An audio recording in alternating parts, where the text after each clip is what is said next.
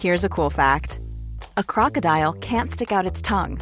Another cool fact you can get short term health insurance for a month or just under a year in some states. United Healthcare short term insurance plans are designed for people who are between jobs, coming off their parents' plan, or turning a side hustle into a full time gig. Underwritten by Golden Rule Insurance Company, they offer flexible, budget friendly coverage with access to a nationwide network of doctors and hospitals. Get more cool facts about United Healthcare short term plans at uh1.com. two, one. Seven things you probably didn't know you need to know. I'm Jamie East, and this, this is the Smart Seven. Well, good morning, everybody. It's Tuesday, the 10th of August, and it's World Lion Day. And a big happy birthday to Antonio Banderas, Ronnie Spector, Rosanna Arquette, and Kylie Jenner. Monday saw a major new report from the UN's Intergovernmental Panel on Climate Change, the IPCC, and it is not good news. The chairperson, Hoesung Lee, says it's a code red for humanity as he laid out the key findings. It is indisputable that human activities are causing climate change. Climate change is affecting every region on our planet. It explains that strong, rapid, sustained reductions in carbon dioxide would be required to limit global warming. And Inger Andersen of the UN Environment Programme says that despite warnings for over three decades, the world did not take action and now we have to face the consequences. We must treat climate change as an immediate threat. It's time to get serious because every ton of CO2 emission adds to global warming. We can't undo the mistakes of the past, but this generation of conscious citizens can make things right. The report makes the science crystal clear and indisputable that humans are warming the planet, and it puts considerable pressure on the UK as the host of the COP26 climate summit, which will take place in Glasgow this November. Boris says it's clear that we need to act quickly to avoid further damage, and he called on other countries to follow the UK's lead. We must accelerate the global transformation. And at the COP26 summit in Glasgow in November, we need every other country to follow the lead of the UK and commit to net zero carbon emissions by the middle of the century. Labour leader Keir Starmer agrees that action is needed if the temperature rises to be kept to the 1.5 degree target, but that it needs to be global cooperation. First thing, uh, most important thing, is to build a coalition of countries going into COP26 uh, to drive this agenda forward, meet the target of 1 point or the ambition of 1.5, but also demonstrating that we have the actions uh, to back up the scale of the challenge. BBC's Panorama programme has been busy investigating the collapse of finance company Greensill Capital.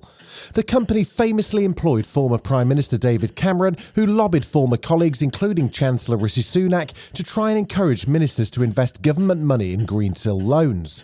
The firm collapsed in March, leaving billions in losses. Back in May, Cameron refused to disclose how much he was paid by Greensill when he appeared before the Treasury Committee. Well, I was paid an annual amount, a generous annual amount, far more than what I earned as Prime Minister.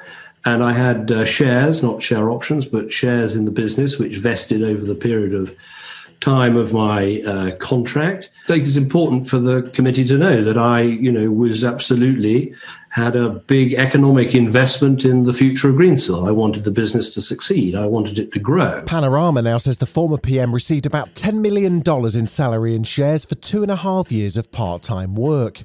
His spokesman declined to comment on his remuneration but said that Dave acted in good faith at all times and there was no wrongdoing in any of the actions that he took.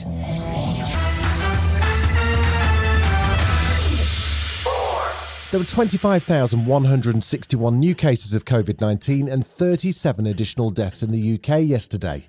Compare that number to Florida, a state that has a population of just 21 million, a third of the size of the UK, yet they reported 23,903 new cases on Friday, with almost 14,000 patients in hospitals. With Governor Ron DeSantis refusing to take any mitigation measures, CNN's Dr. Jonathan Reiner said Florida is in real trouble. The viral load in Florida is so high right now. There are only really two places on the planet where it's higher. One is Louisiana, and the other is Botswana. It's so high in Florida that I think that if Florida were another country, we would have to consider banning uh, travel from Florida to the United States. Still to come on the Smart 7, Rihanna could be headed to space, and Big Brother is back in Australia. Right after this. Cool fact a crocodile can't stick out its tongue. Also, you can get health insurance for a month or just under a year in some states. United Healthcare short term insurance plans, underwritten by Golden Rule Insurance Company, offer flexible, budget friendly coverage for you. Learn more at uh1.com. You're listening to the Smart 7. If you're enjoying it, you might also like the Smart 7 Island Edition. Just search and follow us on your favourite podcast platform.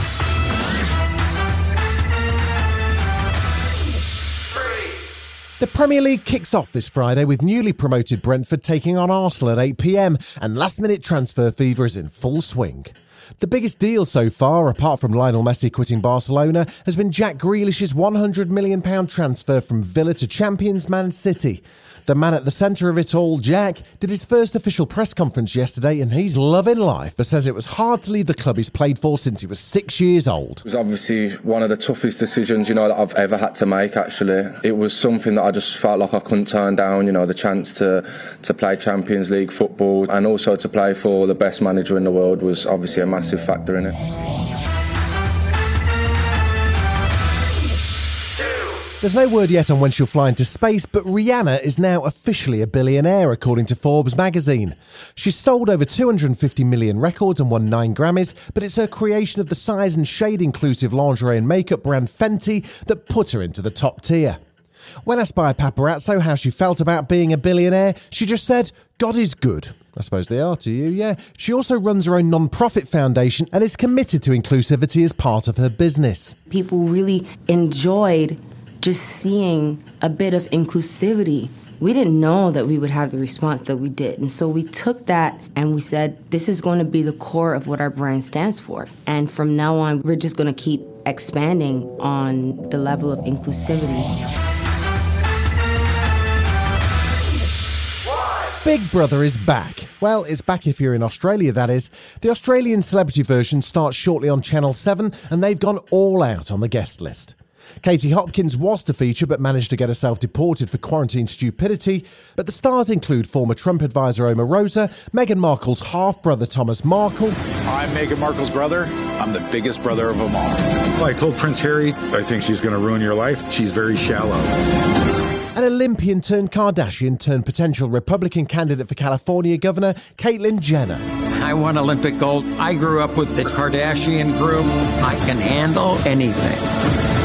Big brother, I'm coming for you. This has been the Smart 7. Wherever you're listening, do us a favour and hit the follow button. We'll be back tomorrow at 7am. Have a great day. Written, produced, and published by Daft Doris.